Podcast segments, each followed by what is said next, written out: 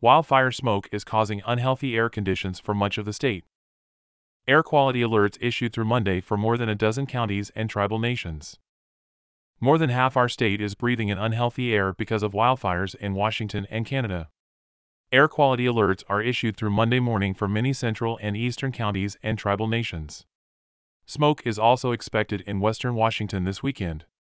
When air is unhealthy, everyone should take steps to protect themselves. Track air quality levels on the Washington Smoke Information website and follow related health recommendations.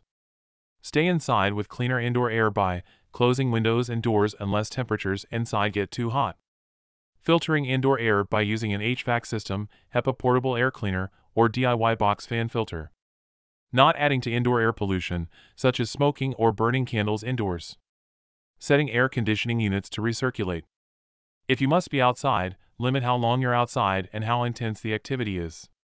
If you have to be outside for long periods of time, you can also wear a properly fitted, NIOSH approved particulate respirator, such as an N95 mask.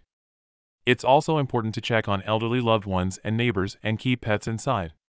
It wasn't a matter of if, but when smoke would hit, said Caitlin Kelly, air quality policy specialist.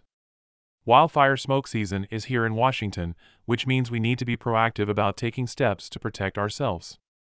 Smoke often affects people with pre existing conditions the most.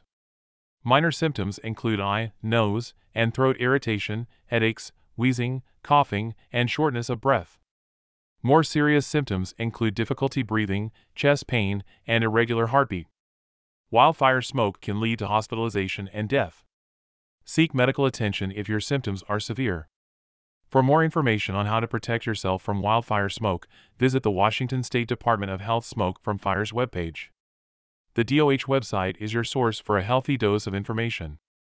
Find us on Facebook and follow us on Twitter. Sign up for the DOH blog, Public Health Connection.